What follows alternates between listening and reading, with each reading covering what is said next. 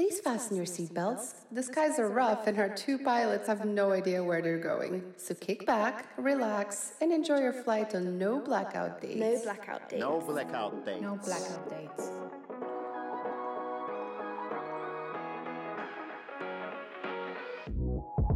I just don't want to say it's like the healthiest thing you should be drinking.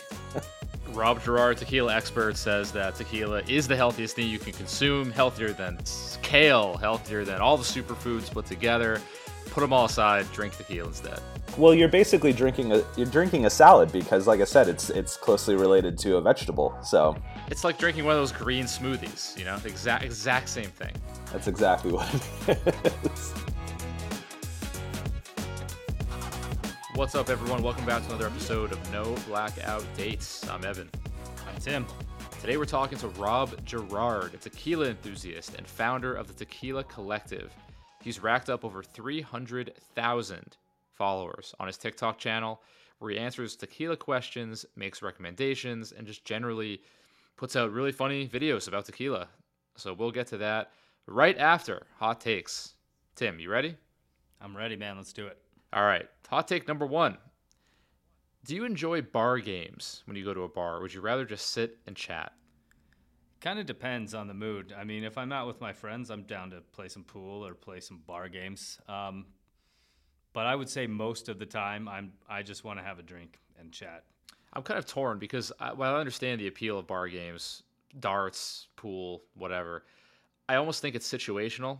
So if I'm on there on if I'm out on like a Wednesday night, Thursday night, whatever, it's kind of dead. Just there with a few friends. Love bar games. Still chat. It's not a hectic environment, and you get to play a game. Can't complain. But if you're out on a busy night, if it's a Friday or Saturday and it's packed, and the goal is to socialize and to meet people, I hate bar games. Hate them.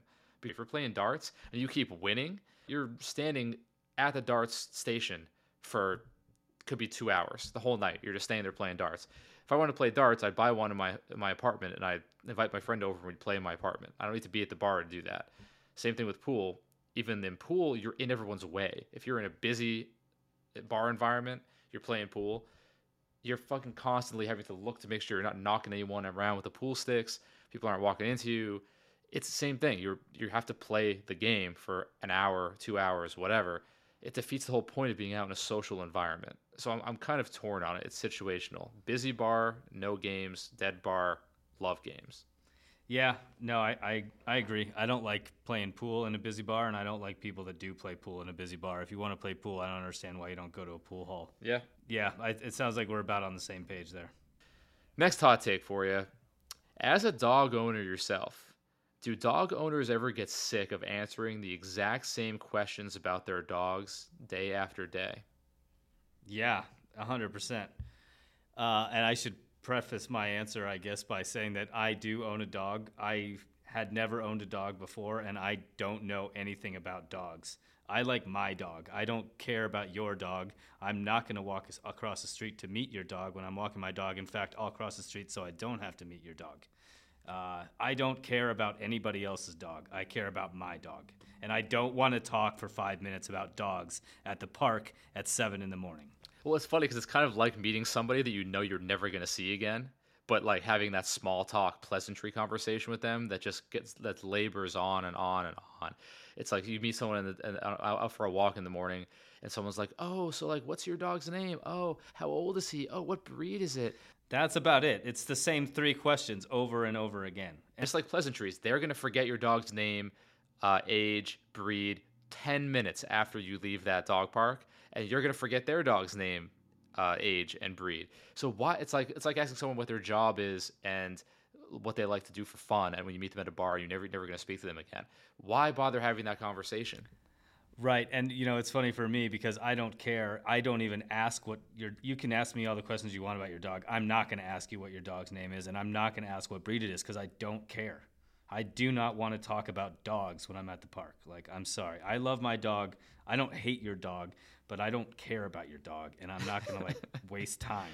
Tim's got no patience. If you see Tim in the dog park, just keep on walking. It just drives me nuts. These freaking people that just want it, they'll like approach you from across the park, like they beeline towards you, and their dog's like pulling the leash, and you're like, oh god, here we go. I, I, love that I tapped into this. I didn't know this is your you had such strong opinions on this. Because when I work remote from a coffee shop or whatever, I'm sitting outside mainly, and there'll be a dog tied up next to its owner uh, at the table next to me and all I hear all day are people walking on the street who come up to the dog and they stop and they say, "Oh my god, your dog is so cute." And then you know, the owner has their little elevator speech recited in their head. They give the exact same answers.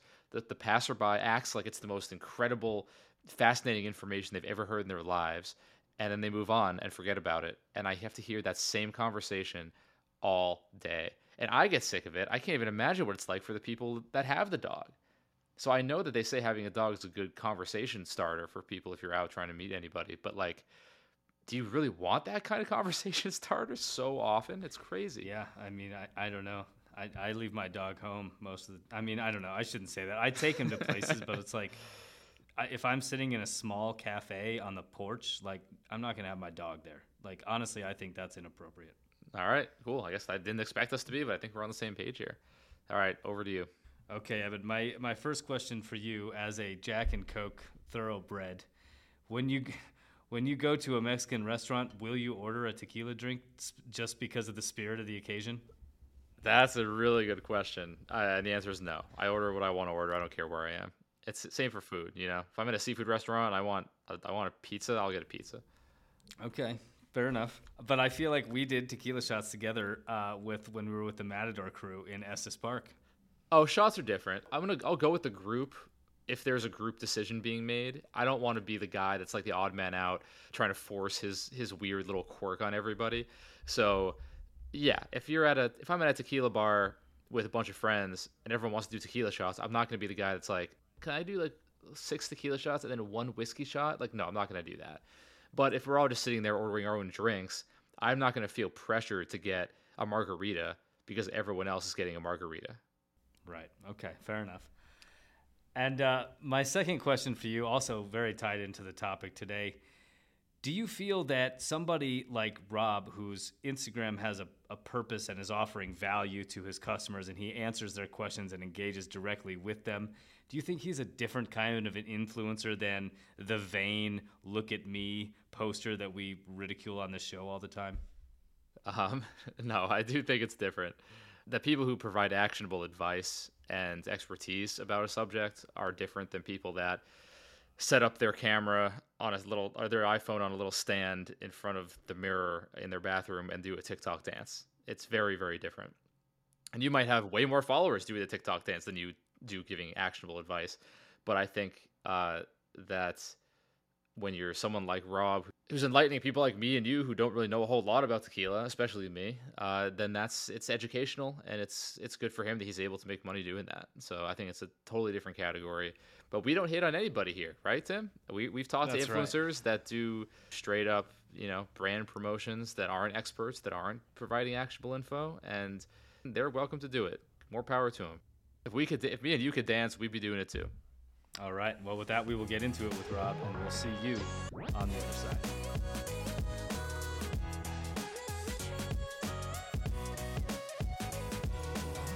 Rob Girard is a tequila enthusiast who's gathered quite a following on TikTok, making content about all things tequila. He's also the founder of the Tequila Collective, where you can find recommendations, swag, and more. Rob, welcome to the show. Thanks for having me. Yeah, so I guess my first question is why are you so into tequila? How do you how do you feel about other liquors? Was it an exploratory process where you kind of grew up trying a bunch of things and you're like tequila's my jam, is what I'm gonna stick with? Um, you know, it's my origin story is kind of uh, it, it, can be kind of long, but it really just came down to I was tired of drinking beer. Um, wasn't really a drinker until I was like in my mid twenties, and uh, I had a coworker who's Mexican and we would go out to drink after work. Um, this was probably like six, seven years ago, and uh, we started just with like beer, and then it gradually, as the weeks went on, the months went on, we uh, we migrated to other alcohols, and for some reason, tequila. Well, I know why his drink of choice was tequila, being Mexican, but um, it just kind of stuck with me. And then I went to the store one day to purchase an adult beverage because I was tired of drinking beer. And the bottles just looked the prettiest. I mean, it's nothing. It's nothing like I think people expect. Um, I have no, I have no connection to Mexico. I'm not Mexican at all. Um, like up until I was in my late 20s, I had never been to Mexico even. So um, it's it's not the most like romantic story, but uh, it was just something about being introduced to it by a friend and then the bottles looking really pretty and it being a very delicious drink in the beginning. And now I know so much about it that it's just uh, I don't think I would really want to drink anything else. Can we pause real quick and note uh, on the record what is your favorite way to drink tequila and are you a gold or silver guy? um, I drink my tequila neat at room temperature in a pretentious looking glass. okay. Um, okay. And I think that's the the best way to enjoy tequila. Um, I obviously you can drink tequila however you want.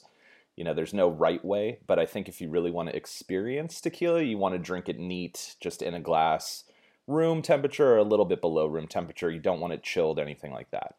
Um, as far as expressions, is what you're referring to the silver, the gold, those types of uh, names. Uh, silver and blanco are synonymous. So if you see silver, if you see blanco, those are clear tequilas. Gold is not really an expression. Um, gold is kind of something that Jose Cuervo coined, I believe. Um, I think they were the first ones to use it. And if you see gold on anything, um, chances are it's shit. I've always suspected that because I don't like gold tequila, yeah. but now you've confirmed. Now I have an expert that has confirmed this for me. Yeah, I mean the thing about gold tequila is I think it's a little bit of marketing. Uh, gold sounds fancy, uh, and then the other thing too is it it's kind of reflective of the color that the tequila is. But um, if you see gold on a bottle, and there's an expensive bottle of uh, Clase Azul gold, and uh, I would just stay say stay away from those because um, chances are they're not worth drinking. Um, the expressions I, I, can name them if you're interested. The expressions of tequila. Um, you have blancos, reposados, añejos, and extra añejos, and now there's a new classification that seems to be coming to the market of cristalinos, which is a whole other story. So, what do you think about mixing tequila with like other things? Tequila, soda, tequila, water. I've seen tequila, anything. Like I don't know, just straight up, or is there? Would you make room for any mixers? I mean, I look. I have my preference. When I drink tequila, it's to really experience what, excuse me, what the agave plant and the distiller was trying to do. Um, it's very much an art form. It's a lot of science and it's a lot of art. Um, so for for me to want to mix tequila just kind of seems like a waste, in my opinion. But I think there's a time and place for everything. And obviously, I I do mix tequilas every now and then. I will make a cocktail. I will make margaritas, things like that. Um, and if that's the case, I tell people, you know, because I get a lot of questions on social media. I get a lot of people asking, what's the best mixer? How do you mix it? What's the best way to go about it? And I think if you're going to mix tequila, obviously get a good quality tequila, but you can get a cheap good quality tequila, and um, I think uh, that's probably the best way to go. Uh, and make you know the the most important thing to me about tequila is that people are enjoying it and people are buying quality product. And if you want to drink it over ice, I'm not going to drink it over ice with you, but go ahead. If you want to drink it in a cocktail and that's the best way for you, go ahead. It's whatever you prefer because at the end of the day, it's just about enjoying tequila. So, are you what kind of drinker are you? Do you exclusively drink to experience the the flavor of the tequila, or do you ever just drink to get drunk? I, I rarely get drunk. Um, I've been I've been drunk maybe I don't know seven or eight times in my life, and I went to I went to a couple party schools in college. I went to the University of Arizona and transferred to the to UC Santa Barbara. So I was around a lot of uh, drunk kids in my in my early twenties, and uh, I remember what it's like to to be around all those all those drunks, and I was just never one of them. Um, like it never it never interested me, and like I said, I never I didn't really drink until I was like in my mid twenties. Um, and being drunk can be fun, but to me, I don't know. I I don't like to feel like shit the next day. Uh, now I have a very high tolerance, but I really drink for the experience of the tequila itself, which probably sounds ridiculous. Like I can see Tim's face and I feel like he's a little puzzled by this. no, he's just he's just frozen. That's just how his face looks. He has RP. He's a he has an RPF, a resting puzzled face. You know, I I just I have to say I'm more of a a mezcal guy myself. But yeah, I mean, it sound it it can sound, I guess, a little a little ridiculous, a little you know, a little strange, a little pretentious. Like I've I've gotten comments about everything that you could probably imagine, but I tequila is very it's a very unique, very interesting uh, spirit. It it has a lot of complexity. Um, you're taking a plant that has to grow, you know, on average around seven to eight years, and then you're extracting the juice from that plant and and distilling it, which you know distillation is hundreds, if not thousands, of year years old in terms of you know uh, distillation for spirits. Obviously, beer has been around for thousands, if not tens of thousands of years. It's a fascinating process to me. It always has been. Like, I, I've always just had an appreciation for alcohols in general. But when I drink, there's like, it's hard to explain, but there's so much complexity. You can get such a, a range of flavors. You, you can get sweet flavors like cinnamon, vanilla, caramel. You can get really like earthy, vegetable kind of flavors. You can get uh, herbaceous and flavors. It's just it runs it, it runs so many different spectrums of, of flavors and aromas. So I feel like you should appreciate that instead of just you know taking shots to get fucked up. I'm curious where you go for quality tequila and to experience the lifestyle of tequila because uh, people know tequila Mexico. People know certain experiences that you can have, but what what is it for you and what what was your first experience in Mexico with tequila? So the first experience in Mexico with tequila was was a very Americanized experience in Cabo, actually, um, which I don't recommend for like the tequila aficionado type of uh, experience. If you want the best experience, I would say go to the town of Tequila. Um, that's that's where it everything originated. The town is there is the tourist aspect of it, but I feel like it still maintains its authenticity. It is uh, very Mexican. And I've heard people say, you know, Guadalajara is one of the most Mexican, if not Mexican, cities in in all of Mexico. And Tequila is just an out an hour outside. The town of Tequila is an hour outside of Guadalajara, um, which is a major city. Um, but to me, it felt very authentic. You have these distilleries that have been there for decades, if not centuries. Um, you you really feel like you're experiencing the whole Mexican culture, and then you get the tequila culture on top of it, and it's it's it's unlike anything else. And as an American, it's like it's a little bit of culture shock because it's not you know what I think we're used to here in the United States, but it's it's amazing to to go and see what they've been doing for centuries in the t- this little town in Mexico. So uh, the first time I'd ever been to Mexico was actually a few months ago, and it was a trip to mm-hmm. Tequila. Okay. And I have never been a tequila guy.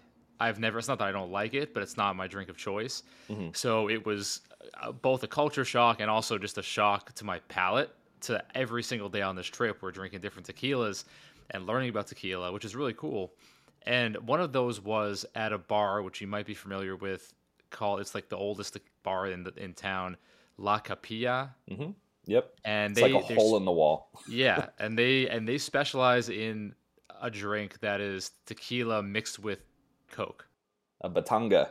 Batanga, yeah. Yep. So sweet, so sweet. Is that kind of thing up your alley, or is it just uh? No, that's like no. Because they're so proud. I, I, thought. I mean, it's good. It's sweet. Everything is sweet's good. But like, it's so they're so proud of that. That's like you know, a whole half day was centered around like learning about the Batanga and Yeah. um, but so it was, it's interesting how they even in the birthplace of tequila, they'll mix it with all kinds of stuff. You know, I feel like they're experimenting. They're still kind of figuring it out Oh, and yeah. trying to make it creative. Yeah, the the Batanga, there's there's a few drinks that I think are specific toward to that, you know, to that town, to the town of Tequila, or just the region in general. Um, the Batanga is definitely one of them. And the, what's interesting about that specific drink is it was invented at La Capilla, which is that bar you were talking about. And the original recipe requires uh, El Tequileño tequila, which is a brand that started in 1959. Um, third generation master distiller now operates the distillery, and they have a beautiful hotel there. Like it's an awesome hotel if you ever want to go to tequila. I would de- definitely recommend. Yeah, that's the hotel we stayed at, Yeah, um, Casa Sais, which is Casa Salles. Yeah. yeah, it's just insanely beautiful, and you know you're literally right next to the distillery. So I, when when we were there, that's where we stayed. Um, I love El Tequileño; they're they're an amazing brand of tequila, but that's what that recipe calls for. And you know, we go there one night, and they're handing me these drinks, and I'm like, "Oh God, I can you just pour me like a big glass of tequila?" Because it's like it's so sweet, and then they put a ton of salt in it too for some reason and I was like really struggling to get it down. like I would have preferred just like a like a, a they could have just handed me a bottle of tequila and I would have been fine. But they uh yeah that's that's an interesting drink for sure. It's definitely uh, an acquired taste. So some of the lore of, of tequila is that you can only call it tequila, right, if it's made in the blue agave region of Mexico. Uh, however, I, and, and, I'll, I'll let you expand on that in a second, but I'm curious also your thoughts on uh, craft distillers in the States making agave spirits uh, and not calling them tequila, but very much targeting the tequila crowd. Yeah, so there are there are five areas in tequila that you or I'm sorry, there's five areas in Mexico where you can make tequila.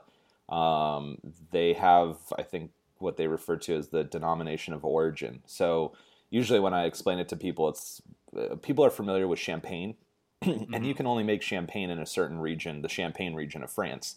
It's the same concept with tequila. You can only make tequila in these certain certain areas. Um, and the majority of tequila, I think it's like around 90% of tequila is made in the state of Jalisco. There are four other areas you can make it, but most of it's going to come from Jalisco. And then there's two main regions in Jalisco. There's um, the highlands and the lowlands is the easiest way to put it. Um, so you know you can you can only have tequila from those areas, which I don't think a lot of people realize. Um, so I'm trying to educate people on that. Um, but to the second part of that question, when it comes to uh, you know distilleries in the United States or distilleries outside of those areas of Mexico making what I think they have to like call uh, I think you know there's certain variations, but it's like agave based spirits or agave based distillates. I honestly have never tried one. Um, it's different from mezcal because mezcal can be from other regions of Mexico, um, but require you know different types of agave use and have their own denomination of origin title. Um, but there are distilleries. I, I know of a few in California. I think there's a couple in like Arizona and Texas that are making these agave distillates. I've never tried one. I I don't have really a desire to try one, but I don't I don't see it as a bad thing. Uh, I think if anything, it, it kind of just makes for a introduction to tequila, if that makes sense. Um, maybe they're a little bit more accessible or available to certain markets in the United States, and it is easier for a consumer to experience that product and then say, okay, if that's what this is, I want to see what you know traditional tequila tastes like. I'm curious how you feel tequila people are different than people who are fans of other liquors, like whiskey people or rum people. Do you have experience with that? Like people that are tequila connoisseurs, uh, personality wise, uh, you know, of, of course, we'll just generalize and uh, probably offend offend some people. But what's the, in your experience anyway? Like, uh, what are tequila people like? Yeah, definitely a trigger warning for like the for the bros. uh, you know, for the average white man whiskey drinker. Oh yeah. Look, I think um, I I think when it comes to tequila, we are in a way headed to what whiskey drinkers are currently at. Um, and what I mean by that is, you know, there's there's this perception. I mean, I even have it. I feel like I fit the stereotype, but like I have this perception of, you know, whiskey drinkers are typically white men in like their late 20s to like, you know, late 30s and now that they have a little bit of money, like they can afford luxuries like buying a $150 bottle of whiskey. That's never crossed my mind. He's still a Jack Daniels guy, so it doesn't matter how old he gets. It depends what you're buying, I guess. I mean, some of those allocated bottles can get pretty expensive. I know that, but um, you know, I don't think tequila drinkers are there yet in terms of like that stereotype, and uh, I don't think it'll ever get to that point exactly because, you know, tequila is so deeply rooted in in Mexican culture. Um, and what's interesting, and I and I think Tim might have mentioned this before or touched on it a little bit. Um, the the average Mexican does not drink tequila the way the average American does, and the the typical like tequila connoisseur in America or the United States, um, what they're doing is like totally foreign to like a lot of Mexican people who drink tequila. Um, you know, because I think maybe I'm generalizing here, and, and I hope I don't offend Mexican people because I, excuse me, I would never do that. But I feel like Mexican people, because it's surrounded so much around tequila is surrounded so much by their culture and integrated in. Um, you know, it's part of their lifestyle. It's part of like this is what we drink. This is what you know. This is what our social events are like. This is how we have a good time. Um, Whereas like I'm over here sipping on it to try to enjoy like every little flavor I can get out. But if you ask like the average, you know, college student, they're drinking tequila to get fucked up. Um, so there's like all these different ideas around tequila. So bros at Arizona State are culturally appropriating Mexican national drink at their frat parties, basically. Yeah. So that kind of leads into like, like we're curious how you feel about proof that people say, you know, people are always like, "Oh, tequila makes you crazy. It, it, it makes you more irresponsible, and you have a terrible hangover." It, I don't think there's any truth to that. What do you think about that? Um, I there is that myth that um, like tequila is the only alcohol that's an upper. I don't know where that came about. Um, that's a good way to put it. Yeah, at the end of the day, it's alcohol, and all alcohol is a depressant to some extent. So I, I don't when people say to me it's the only alcohol that's an up, I'm like, eh, I never really respond because I don't have like a scientific background to like, you know, back up any claims. But I can't imagine it it's going to have a different effect than any other alcohol because at the root of it, it's still alcohol. It's still this like the alcohol that's in tequila is present in vodka. It's present in whiskey. It's present in any form of alcohol that you can consume. So I think that's more of a uh, you know just like a myth that people want to want to believe to make themselves feel better about drinking tequila. Yeah, um, to justify how embarrassed they are of how drunk they got last night. Yeah, exactly. I think uh, I think because tequila is often taken as a shot, though, um, it's a lot easier to consume mass amounts quickly. Whereas, you know, obviously you can do the same with vodka, but I think uh, you know, I, I feel like the other alcohols, you know, you get gin, whiskey, rum. Like people aren't really shooting those uh, those alcohols, at least in my experience. And again, I went to some party schools. I don't remember anybody like bringing a handle of gin. right. So, right. well, they did. You were just blackout on tequila, so you don't remember.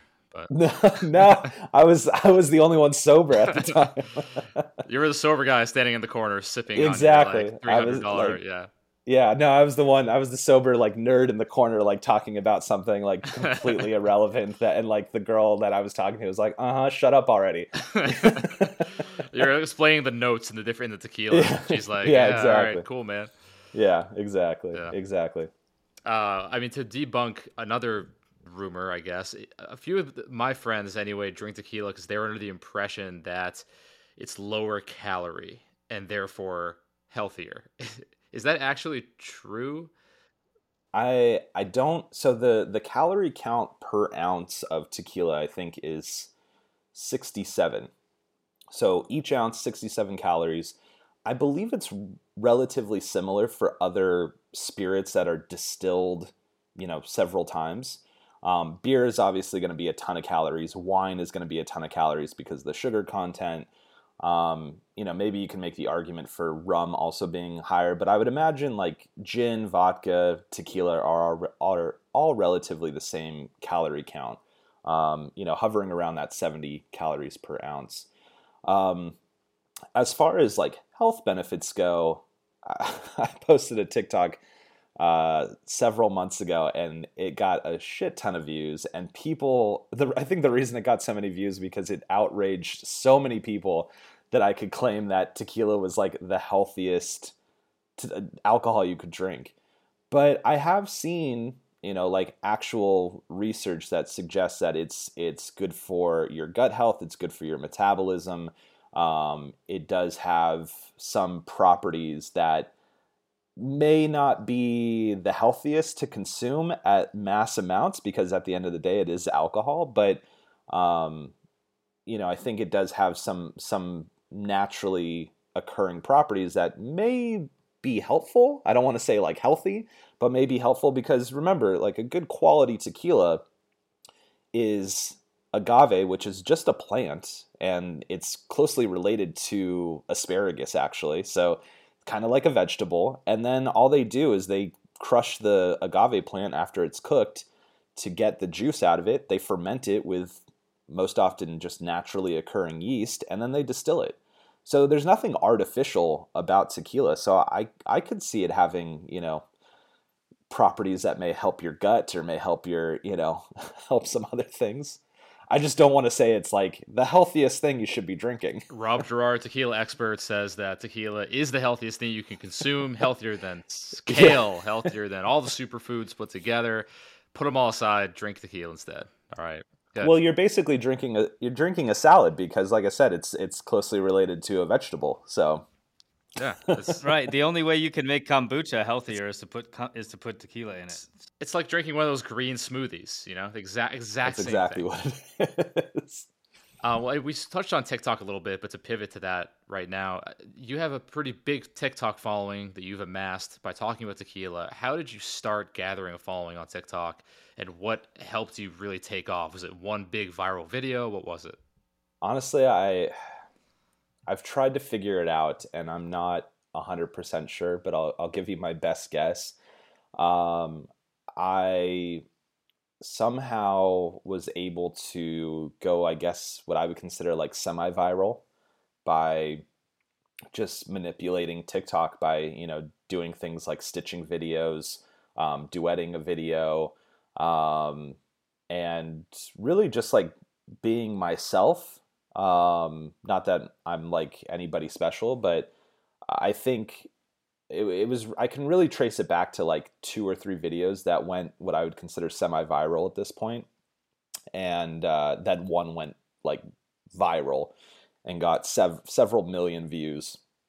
But aside from that, um, I, I'm still a little uh, unsure as to how how I got such a big following. But I think what what has allowed me to once I got that initial following of like I don't know 50 60,000 followers um, I think what helped me grow that and keep those people uh, as followers was the fact that I was just I was being authentic I was being a little silly and like just showing my like the goofy side of my personality but also giving people some value um, giving people some information about something that most people don't have any info on at all.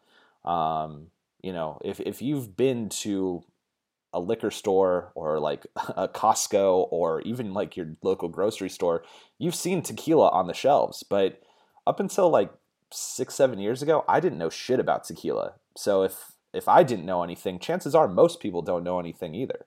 Um, so I think by providing like a little bit of that information intertwined with like some goofy shit, people are like, this guy's cool. I'll follow along and maybe I'll learn some stuff. I appreciate your honesty there because I feel like social media influencers are so quick to point to, you know, I do Ah, this or I do this and, and, and you know, I do that. But but I, I it's good to hear you be like, yeah, you know, I mean, it happened. It, it did. It, it really did happen. I mean, I, I have done stuff to, like I said, manipulate the algorithm, I think is, is the way I put it. Um, you know, by using trending sounds, duetting or stitching certain videos that I knew had a lot of, uh, a lot of views as it was, and then, you know, would catch people's attention. But I can't stand, like, because I'm on TikTok every day for like a couple hours a day at least. Um, and you know for research purposes of course and uh, i see these people who are like oh yeah this is how i got my 100000 followers and i'm like this fucking bullshit. Like, what the hell? I don't even know how i got my 300 and whatever thousand followers and you don't even have like a third of me and you're telling people like how to go about it? It's like what the fuck? It's one of those things that drives me nuts We it drives us nuts too, and we talk about this all the time in like the travel space. There's all these travel influencers and digital nomad influencers that their entire brand is just built around telling people how to be like them. Right. And it's just total Yeah. bullshit. All of it. Yeah. Well, I mean, I have I have a couple friends who, you know, as soon as I started getting a little bit of a following, people started asking me. People started reaching out, like, "How did you do it?" Um, because I think deep down, like this uh, millennial, Gen Z, like these generations, like we all have this desire to be like influencers, even if you don't admit it.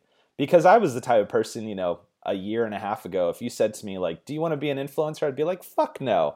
And that, but deep down, I'd be like, "Yeah, but it'd be kind of cool." Right.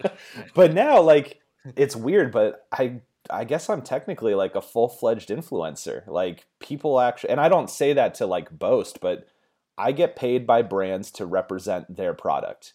Um, and I would assume that's by definition what an influencer is at this point. Yeah. So now you can show that girl in college that was not interested in your tequila tidbits, your TikTok channel, and be like, "Hey, look what's up now." I, it's actually funny. I've thought about that before. Like, I've thought like there are people who I haven't talked to in like ten years who you know maybe our relationship ended poorly or maybe it just we grew apart or whatever. But there are definitely people who have seen me on their fucking phone and have been like, "Holy shit, I remember that guy." so I think that is that is kind of funny. Exactly. No context. Just shoot him your TikTok handle. No, no, no words necessary. Just that's it. That's yeah It. yeah but yeah the whole the whole social media space like I, I really if i knew exactly what i did then i would just be selling what i did because i think i could make more money selling that you know that template or that plan uh, than i can you know by telling people what tequila to go buy. Because that's the one thing about me is like i do work with some brands now but i turn away more brands than i work with um, because that's I think that's one of the key things is this started out of out of passion for me like the whole you know posting on TikTok and Instagram. I just love tequila. Um, so like when I started doing this like I wasn't doing this in the hopes of you know I'm going to be an influencer and I'm going to get paid by these brands. I remember when I made my Instagram account a little over a year ago to document my bottles I was laying in bed and I said to my wife wouldn't it be cool if I got a free bottle one day?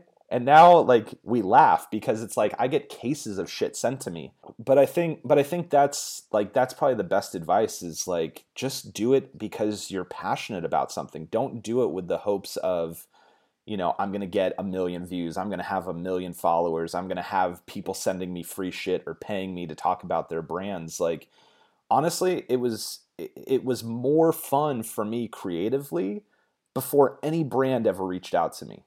Like I was just having fun with it.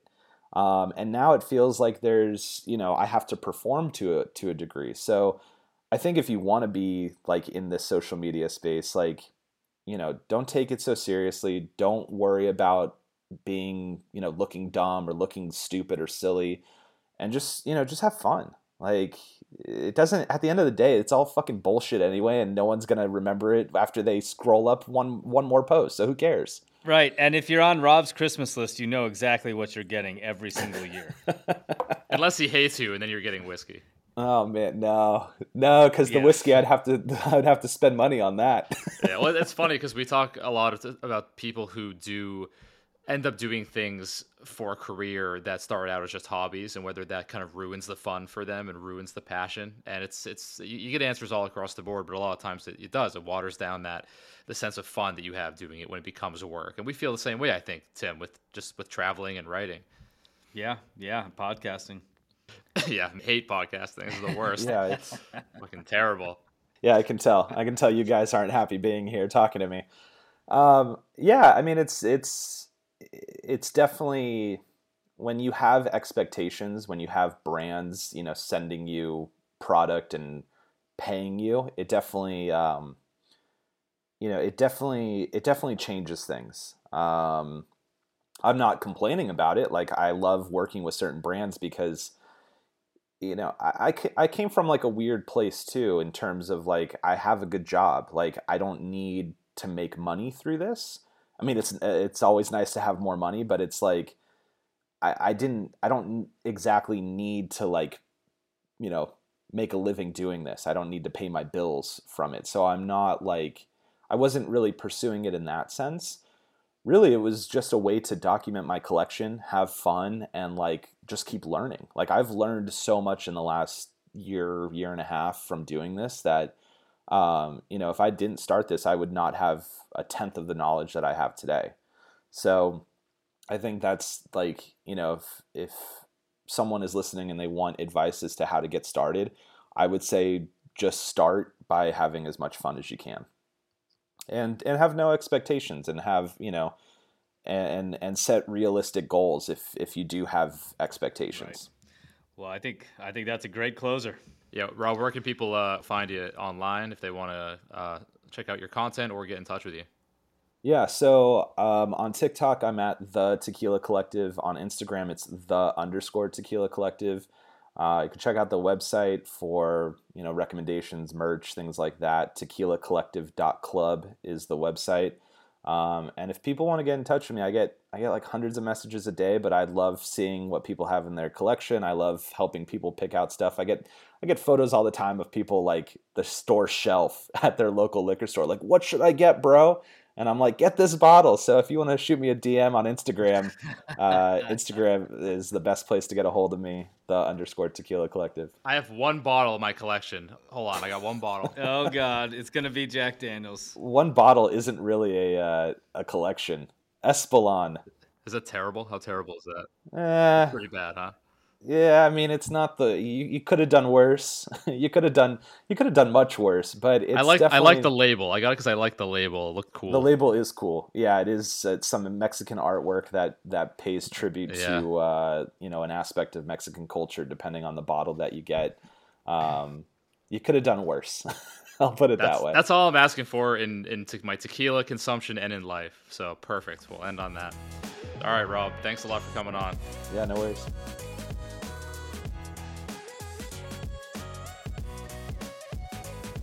All right, we're here at News of the Day with a great after a great chat with Rob. Be sure to check out Rob at the Tequila Collective on TikTok and Instagram. The first story today, Evan, uh, was written by our food and drink editor Elizabeth Sherman, and it covers things that Italians find not so appetizing that uh, P- Americans do to Italian food. One of them being, and this is kind of funny, adding meatballs to spaghetti, which does not exist in Italy, but was in fact invented by Italian immigrants to America. So it's like a half and half, half American, half Italian dish. Well, it's funny because chicken parm, arguably one of the most popular Italian dishes in the U.S., they have no idea what it is in Italy. You're, you can't order chicken parm anywhere, not, not on a single menu. I remember they don't even know what it is in Europe or the UK. I, when I lived in the UK, I remember trying to explain to a British friend what chicken parm was. And she's like, looks at me quizzically and says, So it's like a chicken nugget and noodles. uh, yeah, that you got it, I guess. But the fact that she just couldn't conceive of what this was. It's funny because when we interviewed Nino, the pizza guy, on one of our first episodes, he said that their favorite pizza in Naples, arguably the pizza capital of the world, number one pizza style in Naples was something called pizza americana, covered with French fries and cut up hot dogs. That's acceptable. That's okay. But all this other stuff, meatballs with spaghetti, that's not acceptable. Right. Fair enough. They find snapping spaghetti, snapping dry spaghetti before boiling it reprehensible, as well as adding plain pasta to a plate or a bowl and adding the sauce afterwards. See, I snap the noodles all the time because my pot isn't big enough to fit full spaghetti noodles in. Oh, well, Western Colorado isn't exactly Italy, so I think you can uh, get away with that. But they consider these things, it says a quote, abusing Italian food, which I think is the funniest way to put it. All right. Article I got for us today is Puerto Ricans are protesting the attempted privatization of their public beaches. So basically, uh, the local resorts and hotels are trying to um, take public beaches and make them private for their guests. Obviously, the citizens aren't happy about this. They're fighting back, and it seems like they're winning. Uh, it seems like that they're the broad base of support is in favor of keeping beaches public, which I think is a good thing. Yeah, absolutely. You know, it's they cite here uh, a law from 2009 that's still in place now, and uh, that allows the citizens to have access to coastal areas. So, cheers to them. This is one of those news stories, Evan, that's a rarity today. It actually has a happy ending, at least so far. Yeah, I mean, imagine like a world in where in which beaches are all private. Well, look at look at look at Jamaica. In Jamaica, it's much like that. The the resorts have taken over like 90 some percent of the beach area in Jamaica. But and you can kind of like wander onto their beach though. Like, is there is is the security really that strict? Like, if you just walking down the beach, you try to just sit on this. If you're trying to take a cabana, that's one thing. But if you got your own towel, you're sitting down on the on the sand. Like, is anyone really gonna go up and tap you on the shoulder and say, "Hey, show me your room key"? Like, does that really happen? I I couldn't tell you. I've never been to Jamaica, but uh, uh, yeah, I don't know. I remember when I went to Aruba, all of the resorts had there was a public beach, and then all the resorts had their own private beach section, and it was tough to tell where the public beach ended and the private beach began. So I kind of was walking. I walked the whole beach one morning, and I was walking through the resorts of like through the beaches of like six different resorts, and I didn't really know where one ended, where another one started and no one said anything to me. I could have I could have sat down, laid down, hung out for a bit. No one would have said anything. So I think it, it's kind of a gray area. Even private beaches, much like hot tubs, don't ask for uh, permission, ask for forgiveness. If you want to use it, just use it, and you can probably get away with it. I, I agree on the hot tubs. The beaches, I mean, it doesn't hurt that you know you're a white guy that looks like you probably are staying at the hotel. I don't like a, like a rich white guy though, so that's that might be the difference. Well, at least uh, the Puerto Ricans seem to have maintained access to their beaches for now. All right. Thanks for listening to No Blackout Dates. Make sure to subscribe on Apple, Spotify, or wherever you get your podcasts. Leave us, of course, a five star review. And if for some reason you want to follow what we're up to, I'm Flow underscore on Instagram, and he's Tim Wenger one. Also, a big shout out and thanks to our producer Alex Halkey, executive producer Katie Hetrick, our email marketing guru Kelsey Wilking, the Matador social crew, and everyone else on the team who puts up with us on a daily basis. We'll see you guys next week.